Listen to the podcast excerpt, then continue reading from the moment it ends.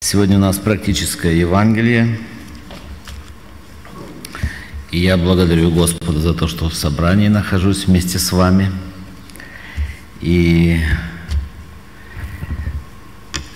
все еще живы у меня, надеюсь, у многих из вас впечатления о воскресном собрании, когда новые члены церкви присоединялись через крещение. И Леонид Леонидович мне сказал, что объявили, что следующее воскресенье у нас праздник жатвы. Всех вас ожидаем на большом праздновании.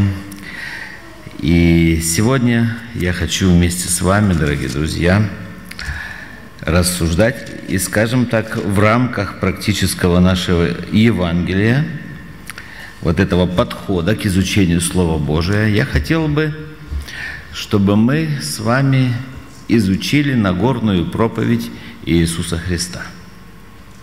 Знаете ли вы, что не так много проповедей Иисуса Христа записано в Евангелии, в Библии? По сути дела, Нагорная проповедь – это, наверное, самая знаменитая и единственная полноценная проповедь Иисуса Христа, которую Он сказал для всего народа – и для нас, живущих в 21 веке. Надеюсь, вам интересно это, да? Что Иисус Христос думает о нашей с вами жизни? Что Иисус Христос лично, какое Он задание дает каждому из нас? У каждого дела, у каждого движения, у каждой, у каждой идеологии есть свои стандарты. Понятно, да? Даже у каждой церкви есть свои стандарты, хотя они должны быть подчинены одному стандарту, и этот стандарт называется Евангелие. И мы все сверяем, и как мы действуем, мы сверяем с чем или с кем? С Евангелием. Я в первую очередь хочу, конечно же, обращаться к тем, которые приняли святое водное крещение, среди нас есть эти люди. Я также обращаюсь к тем, которые ходят уже давно в собрание, но еще не покаялись. Я знаю, что вы верующие люди, вы веруете, но вы до конца еще не разобрались, а возможно, разбираясь, вникая, вы решили, что сии стандарты Евангелия не для вас. Не потяну, не смогу, не вытяну, не выдержу – у меня не получится. Такое бывает? И очень часто бывает. Я сегодня беседовал с одним дорогим, дорогим сердцу моему брата, вот прямо сейчас беседовал, я говорю, вернись к стандартам, вернись к основам, вернись, я хочу видеть тебя таким человеком, и Бог хочет церковь, желаем видеть, чтобы ты соответствовал стандарту евангельскому. Понятно, да? Об этом порассуждаем. Иисус Христос, собрав народ, и Нагорная проповедь записана, объясняю, запомните все, она записана в пятой, шестой и седьмой главах Евангелия от Матфея. Также э, она записана частично в Евангелии от Луки. Но основной текст Нагорной проповеди Иисуса Христа находится в пятой, шестой и седьмой главах Евангелия от Матфея. И вот проповедь моя сегодня называется «Стандарты праведности». Стандарты праведности. Знаете ли вы, что такое праведность? Кто знает, что такое праведность? Подскажите мне, если вы знаете. Праведность – это правильное отношение к Богу, это правильные отношения с Богом, наверное. Наверное, так сказать, с Богом. Правильные отношения с Богом. Если у человека правильные отношения с Богом, тогда у него правильные отношения к Богу, к делу Божьему, друг к другу, к ближнему, к врагу, к самому себе, к мужу, к жене, к государству, ко всему, если у человека правильное отношение с Богом. Запомнили, да? Праведность. Праведность – это правильный подход, правильное отношение к Богу или с Богом.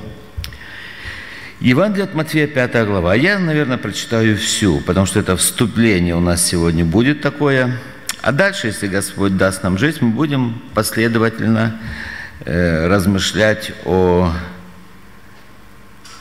Нагорной проповеди Иисуса Христа. Увидев народ, он зашел на гору. Мне посчастливилось быть на той горе, на том месте, где Иисус Христос проповедовал, произносил Нагорную проповедь. Я даже сидел, народа того не было, другой народ уже был, пришел, сел на это место, на этой траве, и видно было, это вот спустя две тысячи лет никуда море не делось Галилейское, никуда этот склон не делся, эта гора никуда не делась. И все знают, что на этом месте заповеди блаженства Иисус Христос произносил. Так вот, увидев народ, он зашел на гору, и когда сел, приступили к нему ученики его. Мы должны понимать, что тогда не было, э, не было микрофонов, не было ничего. Все это было естественно. Иисус Христос провозглашал голосом. И Он, отверши уста свои, учил их, говоря – Блажены нищие духом, ибо их есть Царство Небесное. Блажены плачущие, ибо они утешатся. Блаженны кроткие, ибо они наследуют землю. Блаженны алчущие.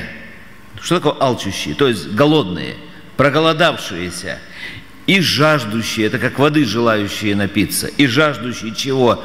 Правды, в, э, э, в оригинале написано праведности – ибо они насытятся. Блажены милостивые, ибо они помилованы будут. Блажены чистые сердцем, ибо они Бога узрят. Блаженны миротворцы, ибо они будут наречены сынами Божьими. Блаженны изгнанные за правду, ибо их есть Царство Небесное – Блаженны вы, когда будут поносить вас и гнать, и всячески неправедно злословить за меня. Радуйтесь и веселитесь, ибо велика ваша награда на небесах, так гнали и пророков, бывших прежде вас. Вы соль земли, говорит Господь. Если же соль потеряет силу, то чем сделаешь ее соленой? Она уже ни к чему не годна, как разве выбросить ее вон на попрание людям? Хочу задать вопрос. Здесь есть те, кто соль земли? Есть, да? И не надо стесняться. Господь дал нам это положение. Дальше он говорит, вы свет мира. Не может укрыться город, стоящий наверху горы. Не получается у него укрыться. И зажегший свечу не ставит ее под сосудом, но на подсвечнике и светит всем в доме. Тогда светит свет ваш пред людьми, чтобы они видели ваши добрые дела и прославляли Отца вашего Небесного. Не думайте, дальше он говорит, что я пришел нарушить закон или пророков. Не нарушить пришел я, но исполнить. Иисус Христос исполнил и закон ветхозаветний, и все, что, чему учили пророки Божии. Он это исполнил в жизни своей. Ибо истинно говорю вам, доколе не придет небо и земля, ни одна йота или ни одна черта не придет из закона, пока не исполнится все. Так сказал Иисус Христос. Ничего не отменилось, никуда ничего не делось. Скорее земля исчезнет, чем исчезнет хотя бы йота из закона, которое сказал, произнес Господь. И далее он говорит, «Итак, кто нарушит одну из заповедей сих малейших и научит так людей». Здесь ответственность над теми, на тех, кто учит людей. Тот малейшим наречется в Царстве Небесном, а кто сотворит и научит, тот великим наречется в Царстве Небесном.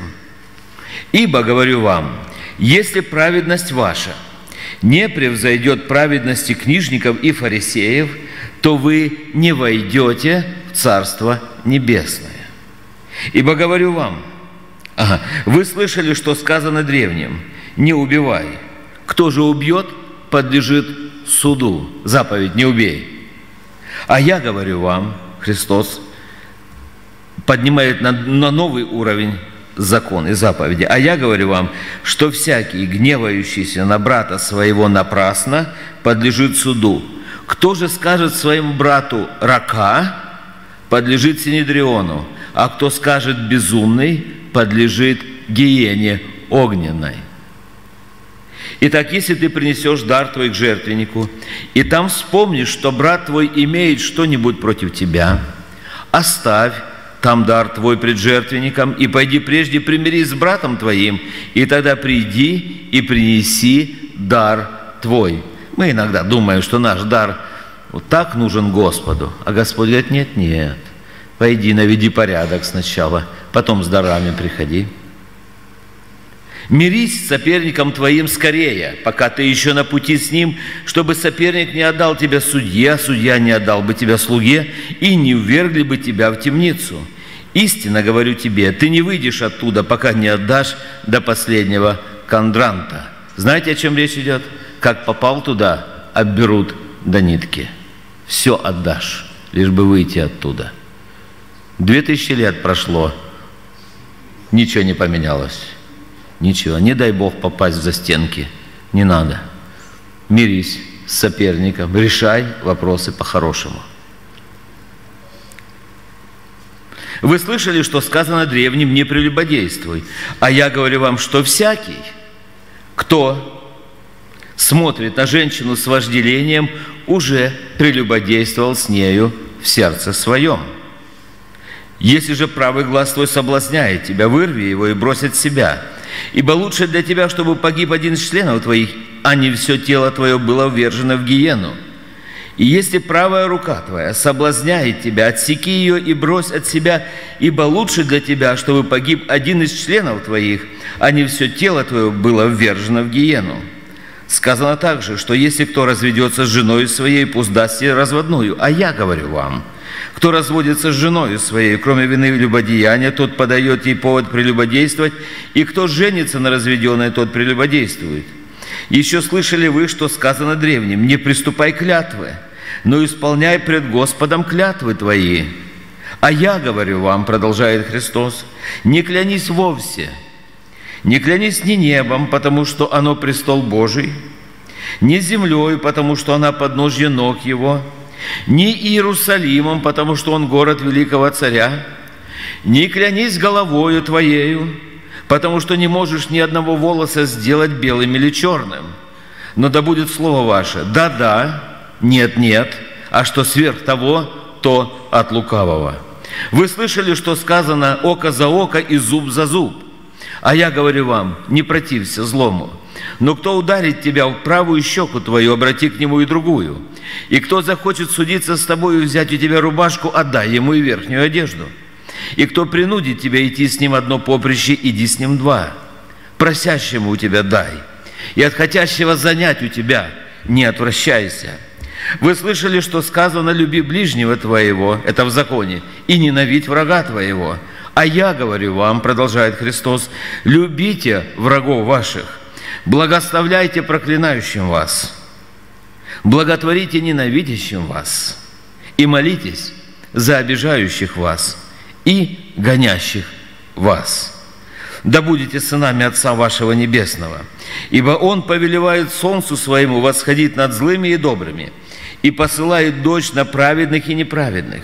Ибо если вы будете любить любящих вас, какая вам награда? Не то же делают и мытари. И если вы приветствуете только братьев ваших, что особенного делаете? Не так же ли поступают и язычники? Итак, будьте совершенны, как совершен Отец ваш Небесный. Аминь. Это первая часть Нагорной проповеди Иисуса Христа. Мы ее прочитали вместе. Я думаю, дорогие друзья, слушая это, эти слова мало кого могут оставить равнодушными, если вы только прилагаете внимание к слушанию Слова Божия. Это великие истины, которые говорят нам о великих, великих заповедях, которые Господь оставил нам. Стандарты праведности Господь установил – Вот здесь с 1 по 12 стих как бы общий обзор. Кто же такие счастливые люди, благословенные люди? И он называет их. Это те, которые блаженны, блаженны, И он описывает этого праведного человека. Кто такой праведный пред Господом человек?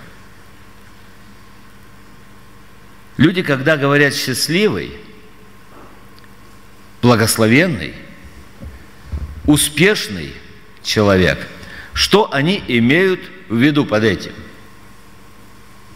Когда мы говорим «он счастливый человек», вы знаете – есть некоторые люди, на которых я смотрю и думаю, он счастливый. Некоторые люди думают обо мне, что я счастливый. Да, я правда, я, я счастливый человек. Некоторые люди, знаете, что не вкладывают? Они смотрят так и думают, у него все легко, у него все нормально. А еще, знаете, счастье наше определяется тем, что люди определяют тем, что если у человека есть что одеть, и кушать, да, то уже счастливый человек. Скажите, счастливый такой человек? Конечно, счастливый, да, очень даже счастливый. Наелся, оделся. Но все ли в том, чтобы наесться и одеться? Хотя без этого счастья, счастливым сложно быть, да? Есть же еще любовь, есть еще достоинство, есть еще здоровье, да? Вот мы здоровье никуда не обойдем, да? Можно и наесться, и одеться, а если... А если? И вот Господь говорит, благос... блаженны, счастливые те люди, которые нищие духом, то есть постоянно нуждающиеся духовно в Боге. В чем ты сегодня нуждаешься, друг мой? В Боге. Постоянно нуждается человек в общении с Богом.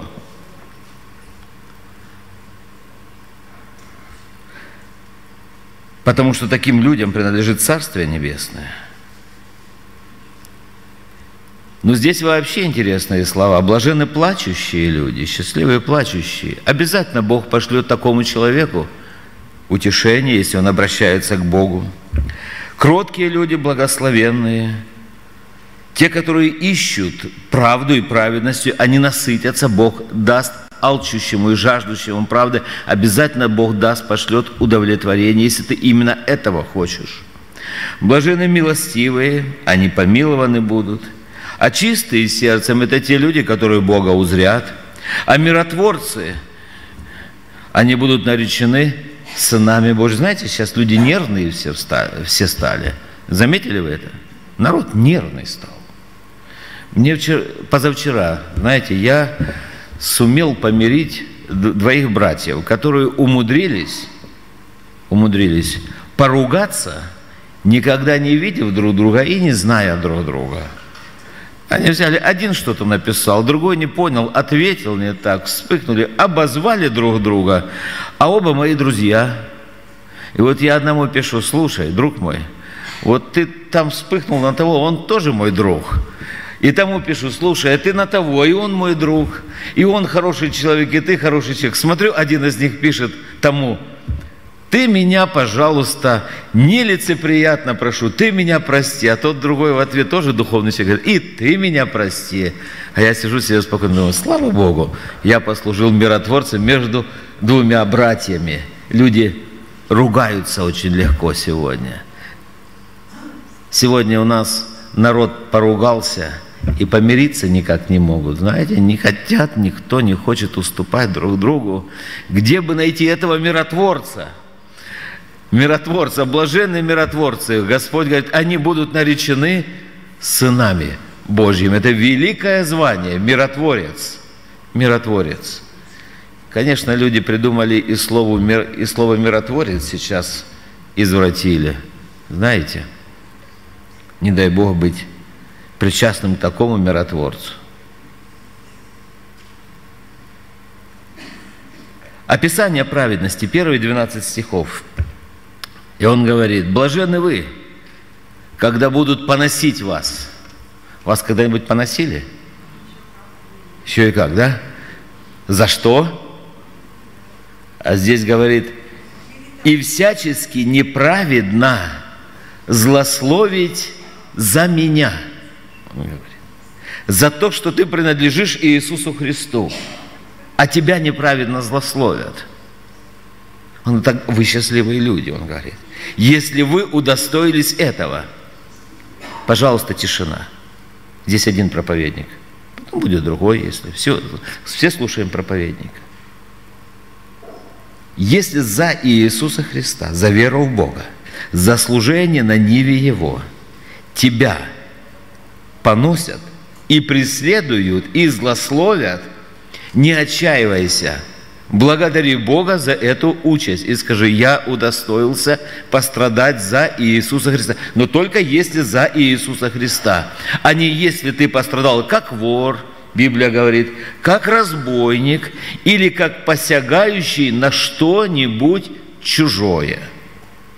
Вот тогда ты, если ты у людей квартиры позабирал, да, обобрал людей, а пообещал им, что они все исцелятся, да, за одну сумму ты будешь так молиться, а кто-то, недавно я тут выпустил один такой апостол, а кто тысячу долларов мне даст, он говорит, я за того отдельно помолюсь, отдельной молитвой. Как вы думаете, несут по тысячу долларов?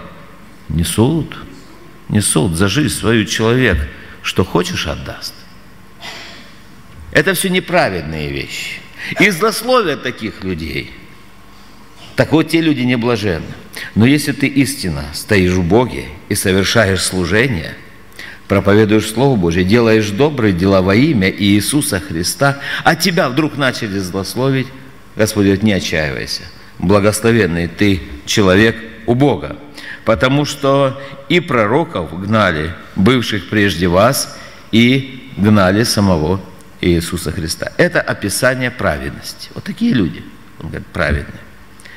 А теперь он говорит, с 13 по 16 стих, это вступление мы делаем. Праведность имеет эффект, влияние, действие. Если ты вот то, что с 1 по 12 стих, блаженны вы, блаженны вы, блаженны вы, если ты это выполняешь, тогда только в этом случае, поэтому я и задал вопрос, если здесь соль земли и свет мира, только тогда ты имеешь эффект – он говорит, вы соль земли. Что такое соль? Соль – это такой материал, такое вещество, которое для чего необходимо? Две вещи делает. Оно пищу делает вкусной, это первое, а может второе, я не знаю, а второе предохраняет продукты от чего? От, раз, от порчи, от разложения. Все. То, что засолено, не портится, и то, что недосоленное, становится вкусным и приятным к употреблению. И он говорит, вы соль земли. Так вот, если соль потеряет силу, верующие люди, христиане, это соль этого мира, этой планеты. Представьте себе, дорогие друзья, давайте на минуточку, я как-то предлагал это уже представить. Представьте себе, что если верующих и Евангелие забрать из какого-то общества на три дня. Вот, скажем, город, города Донецк и Макеевка, да? При всем, что происходит здесь, забрать верующих, взять на три дня забрать. Проповедь прекратилась, Библию никто не читает, и верующих не осталось. Молитв не стало – ходатайства не стало, влияние Духа Божия не стало. Как вы думаете, что произойдет с этим миром за эти три дня? Они, они уничтожат, съедят друг друга.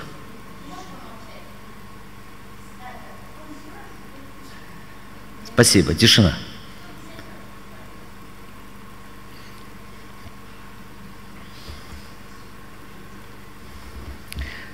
Так вот, если соль потеряет силу, называют ее христианами, а христиане потеряли силу.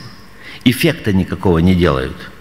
Ни на кого не производят никакого влияния. Подумай, на кого ты производишь какое влияние, как христианин, являешься ли ты солью? Практическое христианство. Кого ты освящаешь? На кого ты влияешь? Кого ты предохраняешь от, разло... от разложения? Или, может, ты разлагаешься вместе с этим миром? Соль потеряла силу. И тогда не называй себя христианином. Знаешь, смеяться будут. Ни к чему не пригодно. Вы знаете, сколько времени нужно для того, чтобы христианину восстановить свою христианскую репутацию? Потерять можно вот так. Раз и нет. Восстановить годы пройдут, пока ты восстановишь свою репутацию, и люди скажут, да, да, да, да, да, он все-таки или она все-таки христиане. Забудется вот то, и это годы нужно на восстановление репутации. образ соли, образ света. Это является влияние праведности, эффект праведности. Когда темно, как нужен свет. Несколько лет назад мне пришлось ехать в Крыму, когда выключили там свет. Как раз был там. И выключили свет. Вообще ничего не было. Мы находились в гостинице – и выключили свет в гостинице. Город погрузился во тьму, дороги во тьме, все, темнота. И только знаете, как машина едет где-то, загорелся свет, фары. Знаете, люди просто радуются. У кого-то фонарь есть. Свет, свет, свет. Весь мир лежит в духовной тьме. Знаете, как едешь по этой дороге, мы ехали как раз по этой дороге, серпантин, ни один фонарь не горит, ничего, заправки, все без света стоит. И, и едешь, и вдруг у кого-то генератор работает. Знаете, все смотрят туда. Что же это за счастливый человек, у кого есть свет? Каждый из нас, дорогие друзья, это свет в этом темном мире – когда есть тьма, она может убежать только от того, что есть свет. Свет прогоняет тьму. Маленький свет, маленького света не может поглотить большая тьма. Свет всегда побеждает тьму. И Бог говорит, вы свет мира. Не может укрыться город, стоящий на вершине горы. Далее здесь Господь говорит, что есть знаете, формальная праведность, показная праведность, напускная праведность.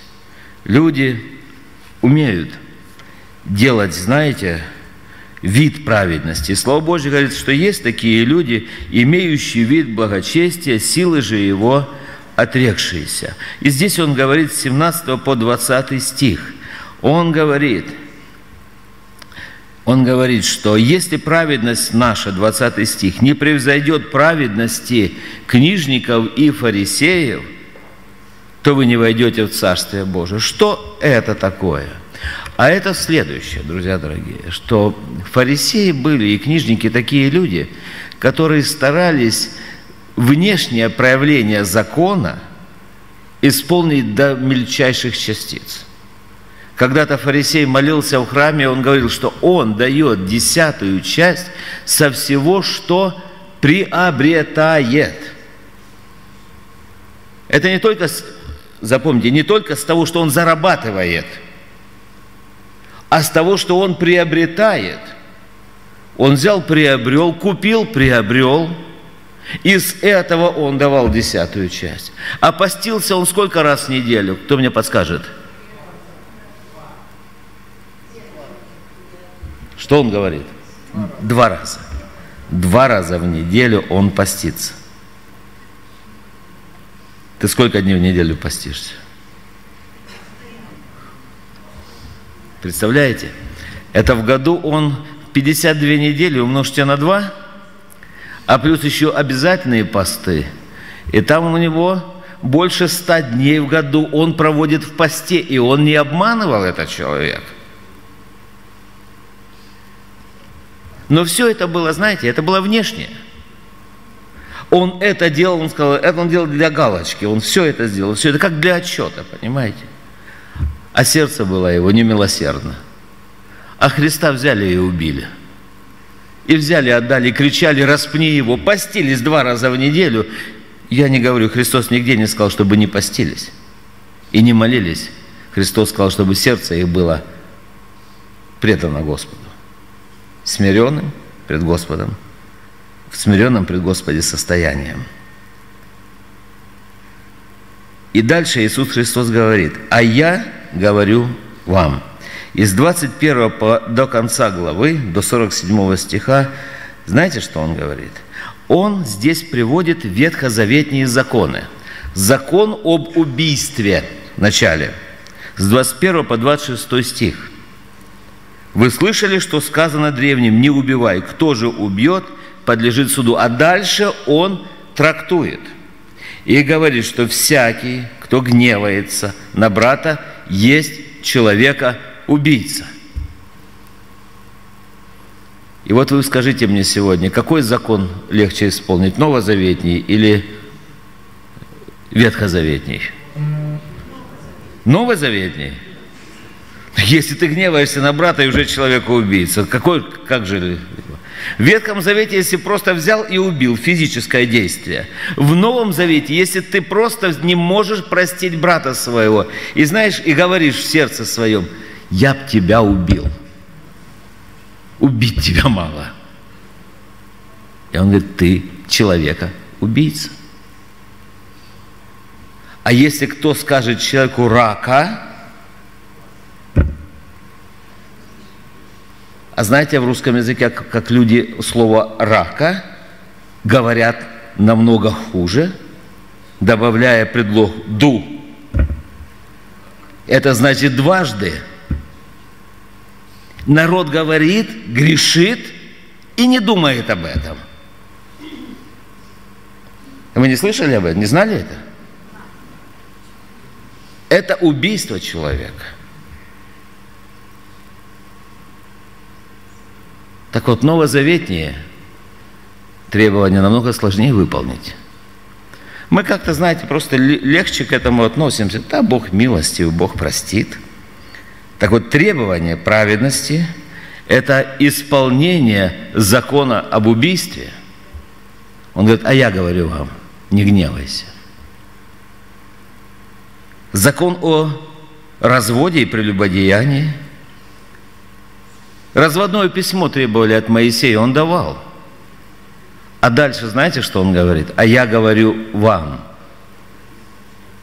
что просто смотрящий на женщину с восхищением уже виновен в этом грехе. Равно как и мужчина на женщину.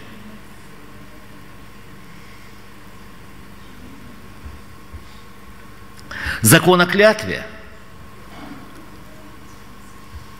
Скажите честно, кто-нибудь из вас в этом году клялся или нет? Говорили, клянусь. Вот почему верующие присягу не принимали в армии. Потому что там нужно произнести слово «клянусь», а он говорит, а я не клянусь. Я просто нормальный человек. У меня, согласно Слову Божьему, запрещено клясться. Чем клянусь? Мамой клянусь. Да, можно мамой клясться? Нельзя. Она родила тебя, что ты ею клянешься? Можно детьми клясться? Нет. Бога можно клясться? Небо можно клясться? Землей нельзя. Ничем нельзя. Он говорит, не клянись вовсе. Да будут слова ваши. Да-да. Нет-нет. Сказал нет, значит нет. Сказал да, значит да. Что сверх того, то от кого? От лукавого.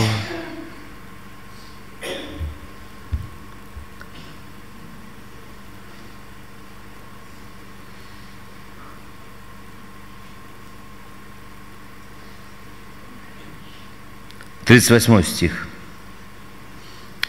Закон мщения. Закон, как отомстить.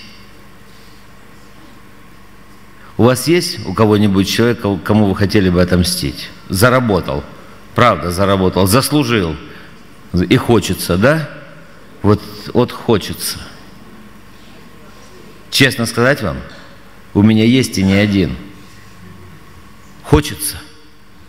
И заработали. А знаете что? А Господь запрещает. Господь запрещает. Здесь я хочу объяснить некоторый момент о, о том, как ударили в правую щеку, подставь левую. Что это значит? Что это значит? Ударить в правую щеку, подставь левую.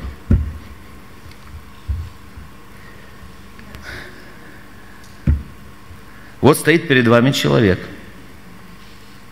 Вообще, этого, вообще это говорится не о насилии, что тебя били, а ты терпишь. Знаете, о чем это говорит? Это говорит о, об оскорблении –